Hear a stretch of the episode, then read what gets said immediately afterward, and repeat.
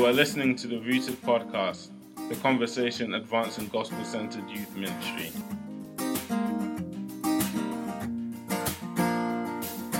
Welcome to the Rooted Podcast. My name is Clark Phobes, and I am part of the steering committee of Rooted. And we're here on campus, on site at Westminster Theological Seminary in Escondido, California. And I have the incredible privilege to be joined by Dr. Julius Kim. Uh, Dr. Julius Kim is the Dean of Students and Professor of Practical Theology at Westminster, California, where he's been at his post since two, the year 2000.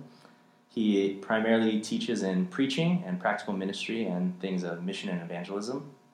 And he also has a PhD uh, from Trinity Evangelical Divinity School in historical theology. And he's also currently the associate pastor at New Life Presbyterian Church in Escondido, where he oversees the worship ministry there.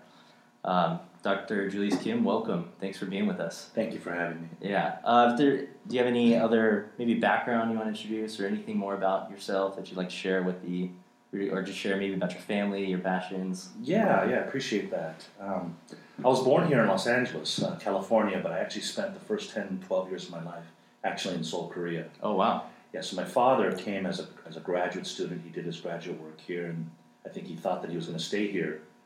Uh, to work and raise a family, but hmm. then an opportunity came for him to go back to Korea and to take over a company that was um, bankrupt. And so we went, we moved back to Korea. Wow and I went to an, an English speaking private school. And so, though I, I, learned English growing up, I was raised um, in, in, a Korean, in, in Korea.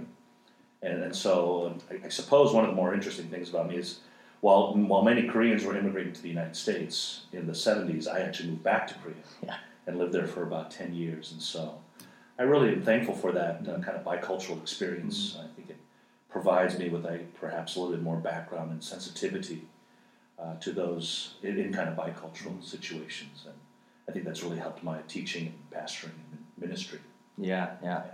Yeah, especially with the there's a good amount of Korean population here at Westminster. Yeah, yeah, we have a long-standing Westminster has a long-standing history with ah. the Presbyterian Church, and right, right. one of the first missionaries that went to Korea over 100 years ago were from the Presbyterian Church, right. and as a result, one of the largest churches in Korea is the Presbyterian yeah. Church, and as a result, we've had a lot of students mm-hmm. uh, come from uh, Korea, and uh, so we're, we're thankful for the opportunity to partner with uh, not only the Korean church, but actually the global church in, in, in trying to raise up leaders uh, that will preach Christ and Him crucified. That's awesome. Yeah, as a side, but uh, Samuel Moffett was a Presbyterian missionary. That's right. Who uh, converted my the first line of my family, my Come on. side. Yeah, that's awesome. In, in, you guys go back to Sam Moffett. Yeah, we That's do. Phenomenal. Yeah, yeah. So my, my mother's side, her mom, and so my grandmother's grandmother was the first convert in her village. Really? From Samuel Moffett, yeah. You should write that down. You should write something. Should write she, she's like in the process of documenting it. Perfect. Yeah. That's awesome. Yeah. I'd love to see that. Yeah, yeah. So it's kind of cool. She would always tell me that growing up, like, know your roots. Yeah, Presbyterian. Awesome. no, I never went to a Presbyterian church. There's still time, my friend. There's still there time. is. there is, yeah. Well, um, Julius has also written a recent book on preaching called Preaching the Whole Counsel of God.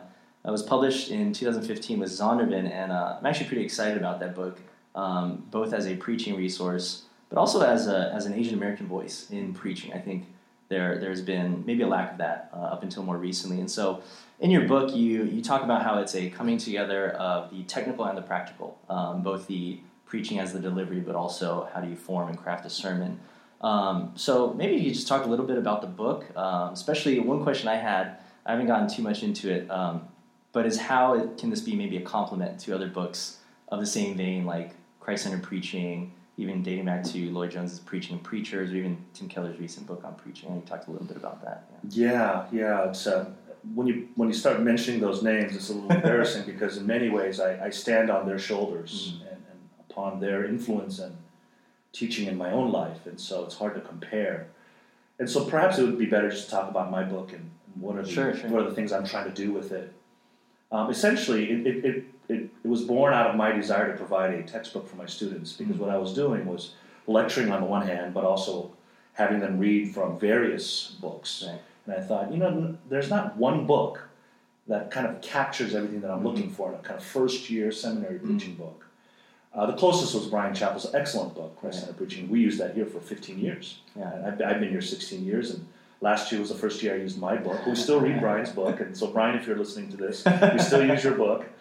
Uh, but uh, so what, what I tried to do is was help the first year seminarian think through kind of the soup and nuts. Mm. How, what, what, what, are, what is the process moving from text to sermon? Mhm.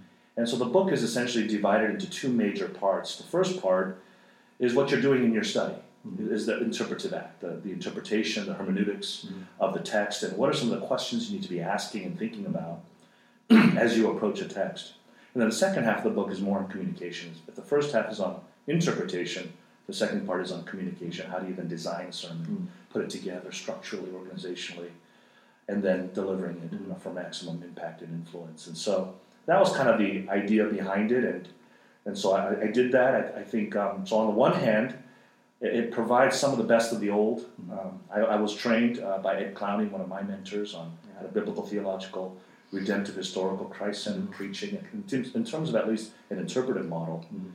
Uh, so I'm, I'm borrowing from a lot of people like that Ed Clowney, uh, Martyn Lloyd Jones, Brian Chapell, etc. But I think there's some, some new areas in which I've been I've been thinking about and researching. For example, the area of neuroscience, Mm. and I've been doing some more research in the area of neuroscience and the and the implications of neuroscience to not only the speaker but also the listener. Mm. And, and I think as preachers, sometimes we approach the preaching task as if, you know, I've got the best things for you to, to, to listen to. Right. And we don't really think so much about the listener and what they're experiencing at that moment. And, and frankly, what they can actually take in and what they cannot uh, in, in light of their working memory. and so, in light of that, I've been thinking more about how do we then design our sermons and deliver our sermons for maximum attention, retention, Mhm. integration of the material, ultimately, that through the Holy Spirit's help, there might be transformation of life. And so, just trying to bring the best of the old and maybe be borrowing some of the new Mhm. and the implications of neuroscience to the way listeners process information Mhm. orally through their ears as opposed to through their eyes, and so that we can ultimately help um, listeners uh, gain more understanding and hopefully change in their own life through through the power of the word. Yeah. So I know that's a lot, but that's kind of what I'm trying to do through the book. Yeah, no, that's great. I, I, uh, I think it's interesting when you talk about the, the neuroscience, how the listener perceives the message and takes it in. Um, I think that's probably a big part of youth ministry too, is how we as youth ministers factor that in with developing brains and students who are still maturing.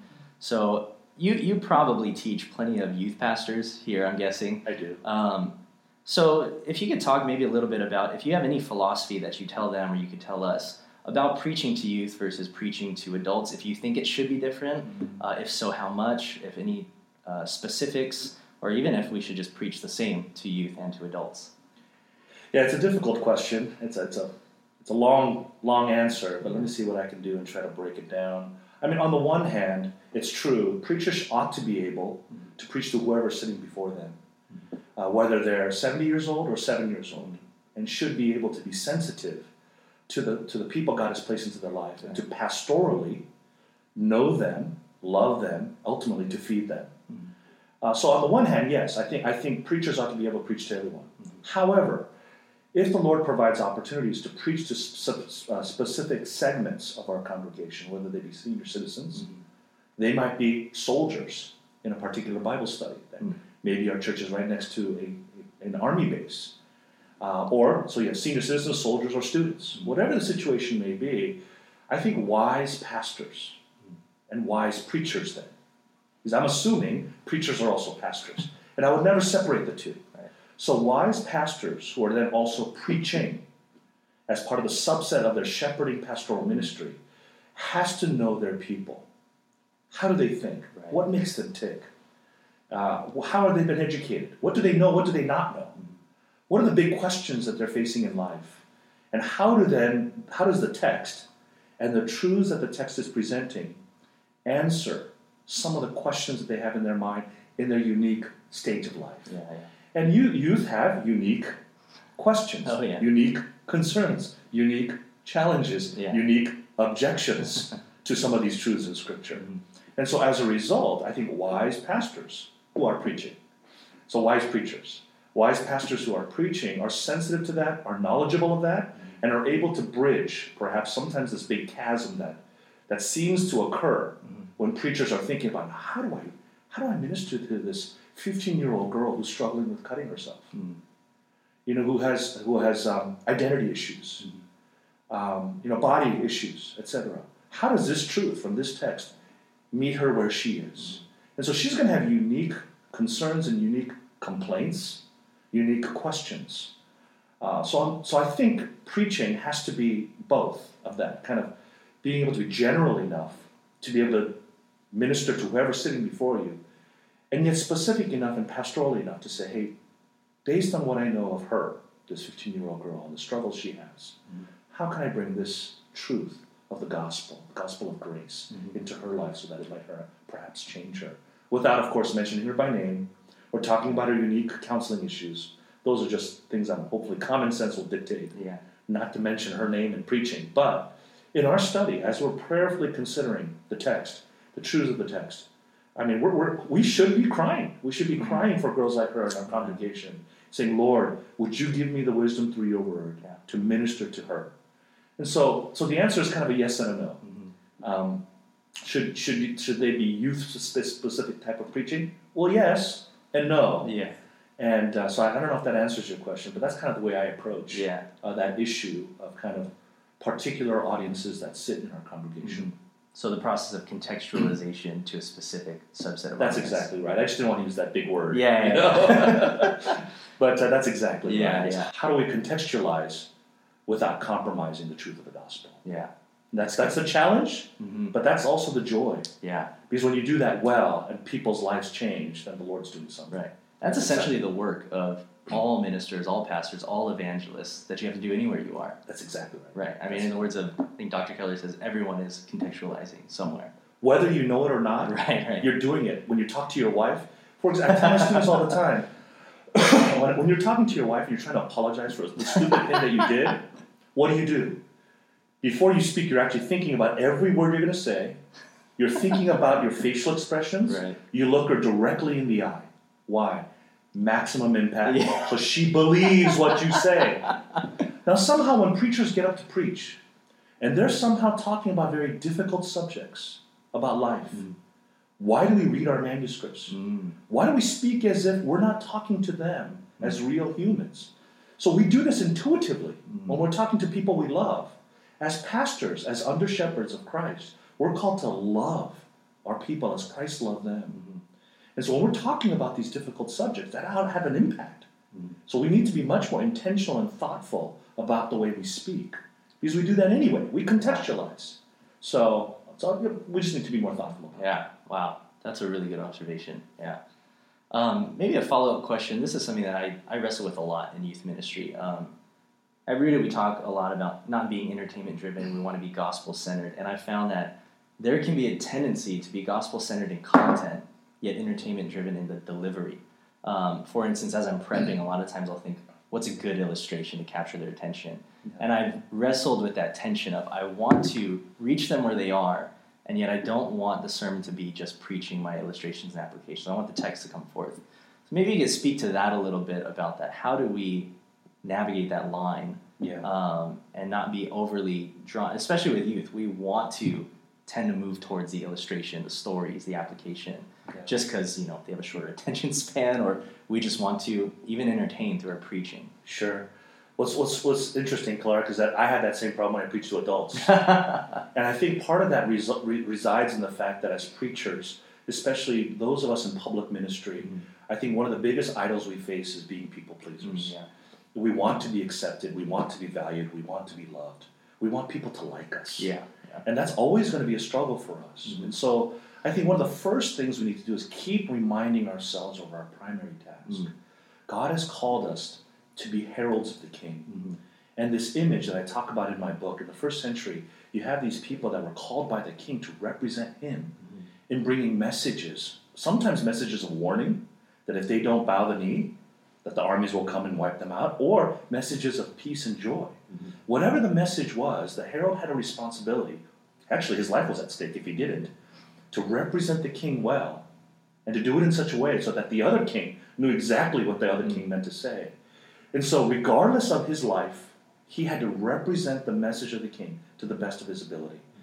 Now, with that type of mentality, think about when we get to the pulpit. what are we called to do? We're called to represent the King because ultimately, at the end of the day, it's not about us. Yeah. Are we faithful to the message of the King? Now, the King at the same time is not a killjoy. you know, I, I, I honestly think Jesus, when he's talking in his parables, I think the disciples laughed. I think they enjoyed time with it. Yeah. And so, if you if- maybe entertainment's the wrong word, but being joyful Mhm. and being able to laugh at life, those are good things Yeah. Yeah. to be able to share with our young people. And so, I think having joy in ministry and uh, and having fun in ministry is absolutely part and parcel of our life together. Yeah, yeah. And we should do. It's when we kind of delve, delve from joy and, and happiness and fun to entertainment for the pure sake of receiving the accolades or the acclaim because we're so good. That's when it starts bordering into wrong. So perhaps perhaps one way to think about that is again thinking not only about your identity as a herald, but also thinking about the priority of what you're called to do. The priority, of course, is always to preach the truth. But that truth should never be compromised for beauty. And there's a way in which we can speak and even give illustrations, to tell sometimes some jokes, to laugh at life and some of our foibles of life. Those elements in our in our sermons are actually beautiful because Yeah. it connects us as real people Mm. to our young people. And so I think you have to have this balance of truth but also beauty. Um, and so I think if you prioritize those things and then you proportion out your sermon so that make sure that those receive the, the largest proportion of your mm-hmm. sermon. And then the last, the, the, rest of the sermon, if you have some other time to do other things like tell story, mm-hmm. tell, tell, tell illustration stuff, I think those are fine. Mm-hmm. In fact, I think they're necessary, Sure. frankly. We can talk about why they're necessary in terms of neuroscience too, frankly. Right. But um, it's just a matter of prioritizing and then proportioning your sermon in light of that. But even before that is making sure that you're aware of your identity, mm-hmm. that you're not allowing the pressures of our flesh, mm-hmm. frankly, to govern the decisions we make about our preaching. Yeah. You know, why, why do we need that illustration? Why do we need that joke, etc.? If it's because you feel like maybe they don't like me or maybe they think my preaching is boring, mm-hmm. Then then we need to think twice. I think. Yeah. But identity, then priority, then proportion. I think are some key things to remember. Identity, priority, proportion. That's Yeah. that's a good way of, of thinking about it. I think even just that's encouraging for you to say that's still something you struggle with in preaching to adults. Um, it's not just a youth specific struggle. It's the struggle of the preacher and finding our identity in Christ. Absolutely, absolutely. Uh, that's, that's really good. That's really helpful. Um, can you talk a little bit about your experience in preaching to an Asian American context versus a Caucasian to- context? Um, uh, I, I said I'm excited about your book as an Asian voice because I do often think culture comes into play as we think about our audience. We talk about contextualization, even as we think about the way we interact and deliver.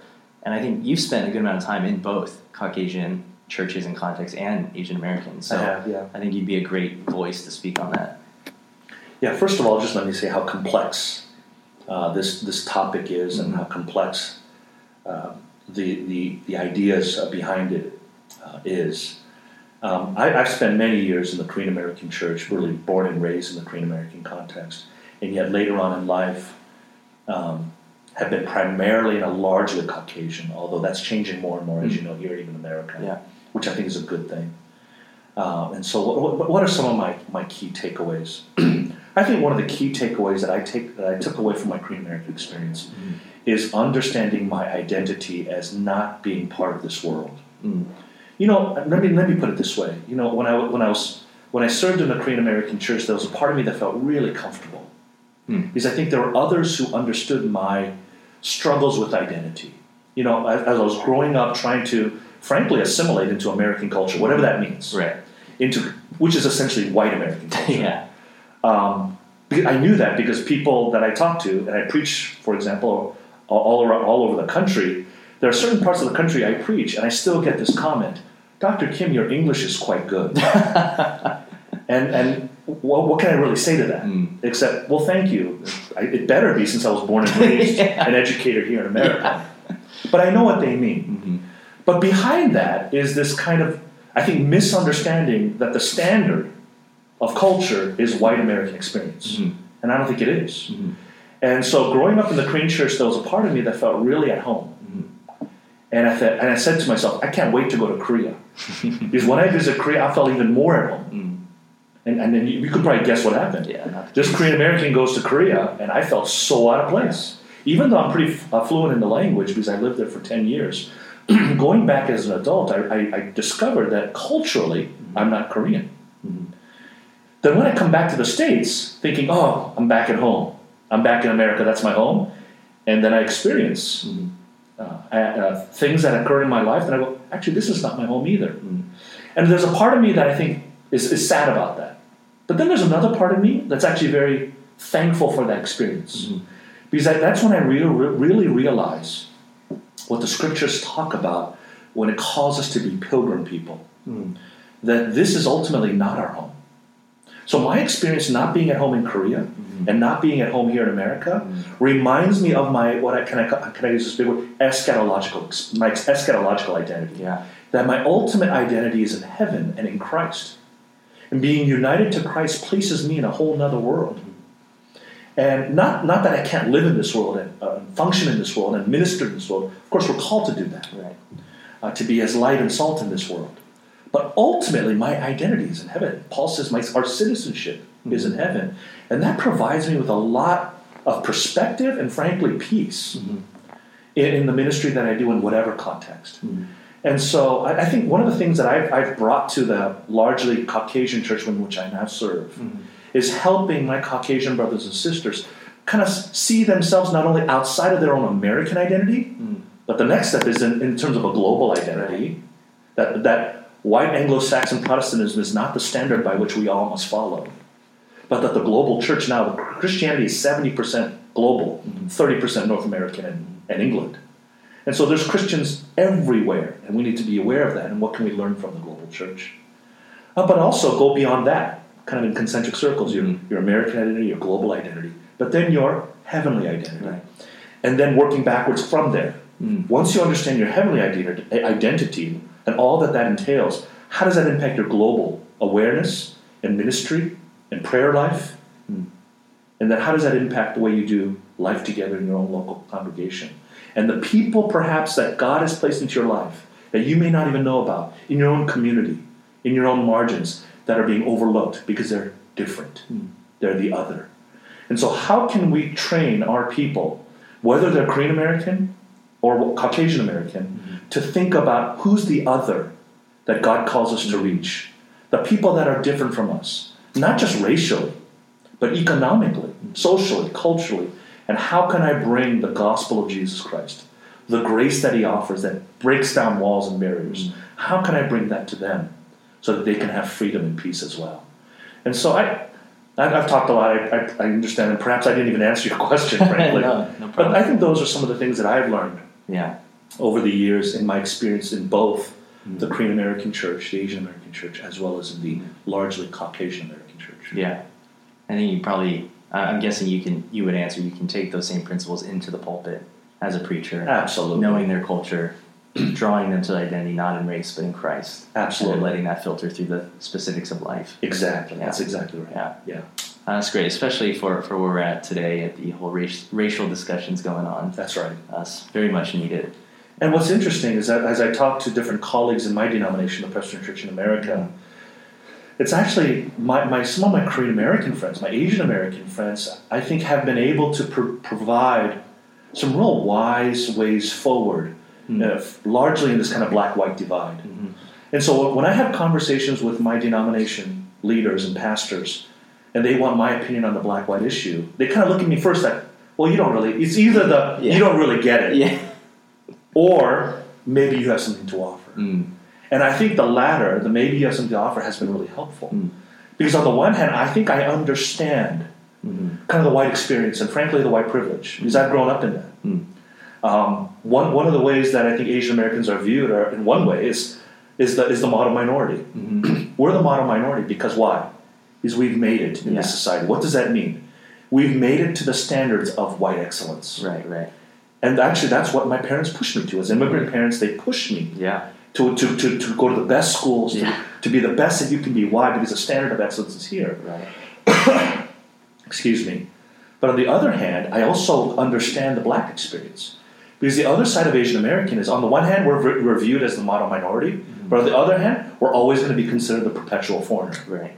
Because we look the way we do, we'll never fully be accepted. Mm-hmm. Whether people articulate that or not, mm-hmm. that's that's been my experience at least. Mm. And so, always being on the margins, always being left out, mm-hmm. just because of the color of my skin, or the, or the way my eyes look, for example, mm-hmm. or my black hair. Mm-hmm. This kind of perpetual foreigner experience has also allowed, I think, Asian Americans like myself to understand somewhat, mm-hmm. not all, of the black experience. And so perhaps um, our experience can provide some wisdom, some grace, some more light, and perhaps less heat yeah. uh, to the conversation. Yeah. And so I'm, I'm, I'm hopeful that as, as, as Christians who are centered in the gospel, centered in Christ, will be able to at least sit down together mm-hmm. and, and frankly weep together over the sin that's dividing us. Yeah, yeah. And be able to find find unity through the gospel. Yeah. Thanks for speaking into that. One of the challenges of youth ministry that we find is we're not we're not preaching through necessarily a book of the Bible on Sunday mornings exegetically. A lot of the youth ministries they're trying to form students in discipleship. Yeah. Um, so a lot of times we will preach topically, mm-hmm. theologically, uh, we will preach exegetically through a certain number of books, but mm-hmm. but there's more freedom and decision over that. Sure. Um, maybe you can speak on some advice on how should youth pastors think about planning a preaching calendar or a teaching series. Yeah. As we're trying to form them in those early stages, or or even pl- uh, plow the sand, uh, sow the seed, and set them up for future fruit. Yeah, that's a good question. I think it depends first of all upon uh, the context of your youth ministry in most Korean American contexts, mm-hmm. at least the ones that I've been involved with, uh, that's the only preaching they're going to get. Mm-hmm. So, meaning they don't hear from the senior pastor at all. Mm, right. They might hear from him from a joint Christmas service or right. a New Year's service it's where it's Korean. translated, but but it's in Korean and it's translated. And so, in that context, it's very different mm-hmm. from, let's say, my own youth pastor at my own church right now in New Life, where our youth Sunday mornings they're they're coming to the main service and right. listening to our preacher and what he's doing. So, I, I it, it, depends on your context. Right. So let me, let me speak about the first context, sure. the Korean American context. Essentially, you're their pastor. Mm-hmm. And the only, the only food that they're receiving, the only nourishment that they're receiving from the word is from you. Mm-hmm. Then I think that I would give you the advice that I would give to pastors mm-hmm. as they're planning their preaching calendar. You, mm-hmm. essentially, you have to give them a steady diet. Mm-hmm. Just like we have to get the four, four balance, you have to have a balanced diet of food to make us, our bodies healthy I believe you also need to uh, order your preaching calendar, calendar in a balanced way so that they're getting a balanced spiritual diet. So, on the one hand, if you're finding that a more topically oriented series for, for your preaching series is helpful to them to answer the kind of questions, concerns that they're facing in their life, then what I would do is I would supplement then my Bible study, whatever you do that on a Wednesday night or a Friday night, Sunday afternoon, whatever you do Bible study, to do more working through the grammar of the Bible. Mm-hmm. Because the logic of the Bible, because topical preaching is more talking about the implications of the truths, right. the implications of what the Bible says to topics and issues that we're facing in our life. Those are good. Uh, but if I can use the kind of classical model of grammar, logic, and rhetoric of learning, that's more logic and rhetoric. That's more thinking through the theology of the Bible and applying it to various situations. That's logic and rhetoric. Mm-hmm. But if you don't have the grammar of the Bible, it's very difficult to understand the logic and the rhetoric. And I think this is where a lot of youth pastors may fail is disregarding the grammar because once they get into college and they're, they're called upon to make their own decisions, they may have some categories and some, some, some systematic understanding of ideas, but if they don't have the foundational understanding of Scripture uh, to the logic and rhetoric or to the system, systemizing doctrine and applying it to life. If they don't have the, the foundation of English Bible knowledge, mm-hmm. Korean Bible knowledge, whatever you want to say, yeah. then it's going to be very difficult for them to make those connections. Right.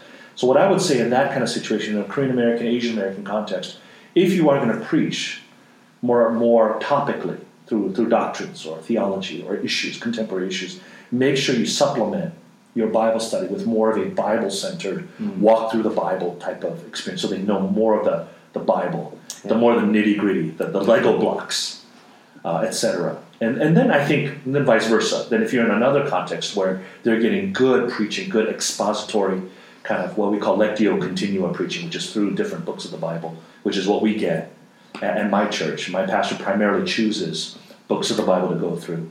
Uh, every once in a while, he might switch it up and do some topical series based on the need, but it's primarily just Old Testament series or New Testament series, which is wonderful.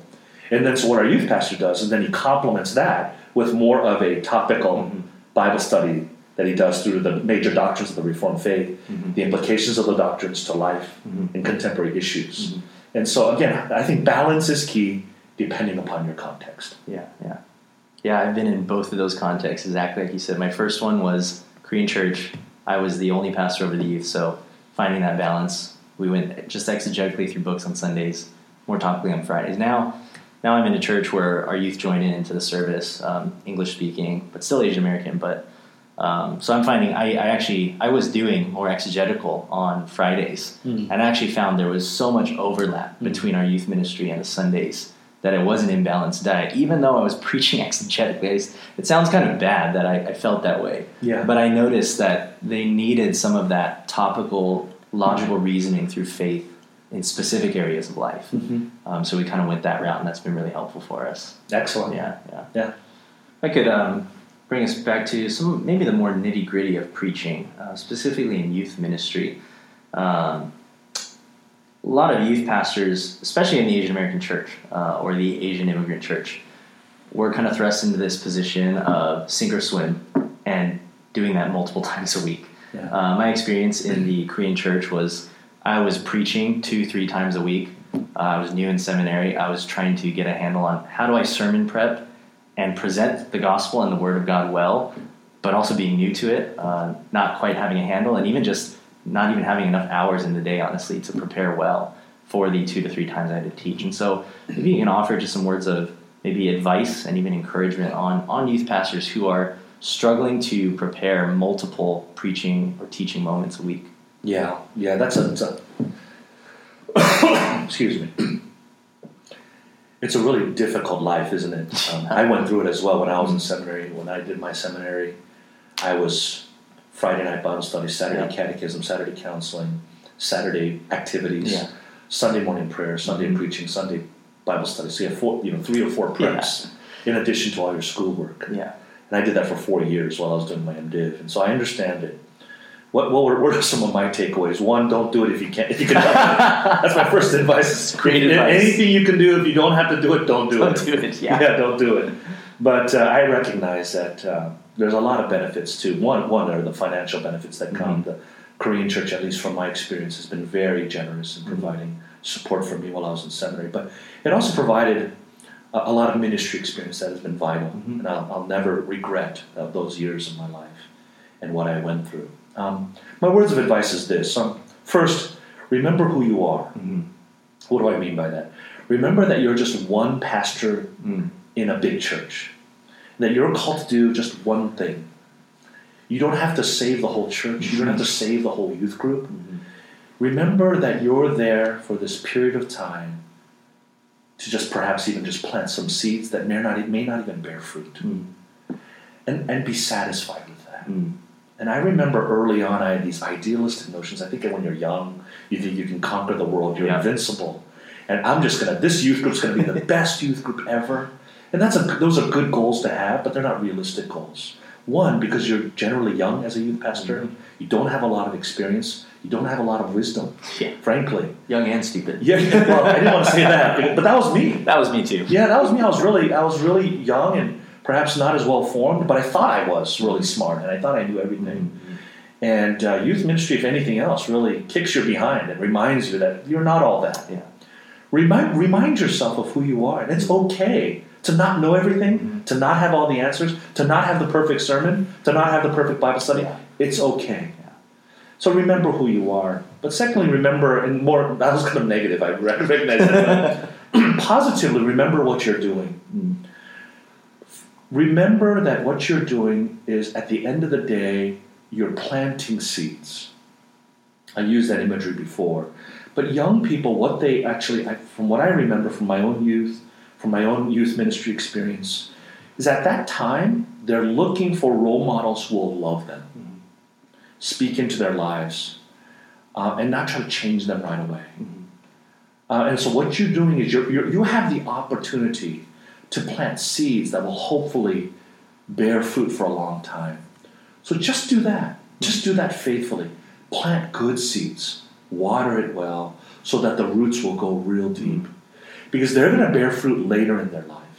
I tell a lot of even my seminarians who are just getting out of seminary, who are going to become youth, or not youth pastors, but primarily pastors of churches. Mm-hmm. My advice to them is you're probably not going to bear fruit for at least three to five years. Mm-hmm. There are going to be exceptions to that. Mm-hmm. But generally speaking, what you're going to be doing in the first couple of years, you're going to be pruning, you're going to be raking, you're going to be throwing out a lot of trash, yeah. but you're going to be planting seeds, you're going to be watering. And then, as a good farmer, what do you do? You patiently believe in the harvest. Mm-hmm. That's what farmers do. Farmers plant, they do everything in their power to do what they're called to do, and then they allow the sun to do its work. Mm-hmm. And they allow the Lord, the Lord of the harvest, right. to produce fruit. That's the work of ministry, and I think that that image is apt. I think for youth ministry especially, mm-hmm. because youth, youth, ministry, frankly, you're not going to see a lot of fruit. Mm-hmm. You might see a little bit of change here and there, and that's good, mm-hmm. and you want to push for that, and you want to expect some of that. Mm-hmm.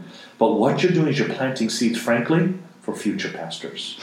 so they're going to bear the fruit of your good work. So good pastors Really good pastors are always thankful for youth pastors mm. because they're the ones that are able to pick the fruit and eat it. Right. The juicy peach that comes out. But who planted those seeds? Mm. Faithful youth pastors who remembered who they are and remember what they do. Mm. They're on the front lines. They're going to get stepped on, they're going to be worked over, mm. but their ministry is so vital for long term growth for long term harvest. Mm-hmm. And so, if we think of ministry as long term development, it's just like raising our children. I've got two teenage girls. Please pray for me. Yeah. One's 16, one's 14. And, and as I think about them, as we've thought about them over these years, my wife and I have prayerfully considered we have 18 years, mm-hmm. give or take, when, before they leave the house to go to college, in which they're trying to now use the skills and, and knowledge that they've learned over the years to, to make decisions on their own. Mm-hmm. So all we can do is prepare them well.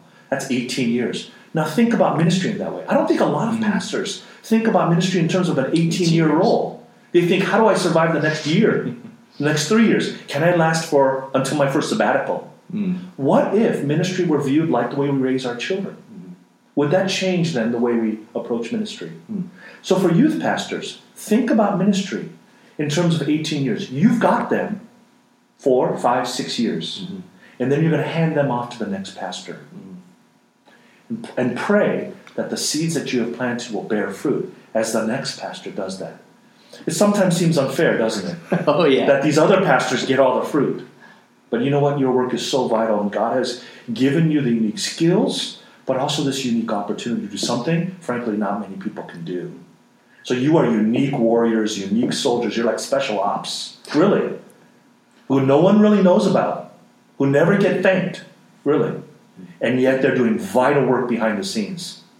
And so, the, so youth ministry is so vital. Youth pastors are so important. And I wish more pastors would listen to this podcast and perhaps hear me and, and value and cherish and support and resource mm. their youth pastors because their ministry is going to have an impact on right. the senior pastor's ministry in 10 years. Right. And so, so, so helping them and doing whatever they can is important. So all that to say, uh, that's my encouragement to youth pastors. Don't forget, don't forget, and remember uh, who you are and what you're doing, and, and, th- and have that long term perspective. Yeah, that's awesome. Well, Dr. Julius Kim, thanks so much for being with us and spending your time to, to talk to, to me and to us as youth pastors and encourage us and really root us in our identity in the gospel. Thanks for being here. Thanks for having me. To learn more about Gospel Centered Youth Ministry, please visit our website at www.rootedministry.com. Music has been provided by High Street Hymns.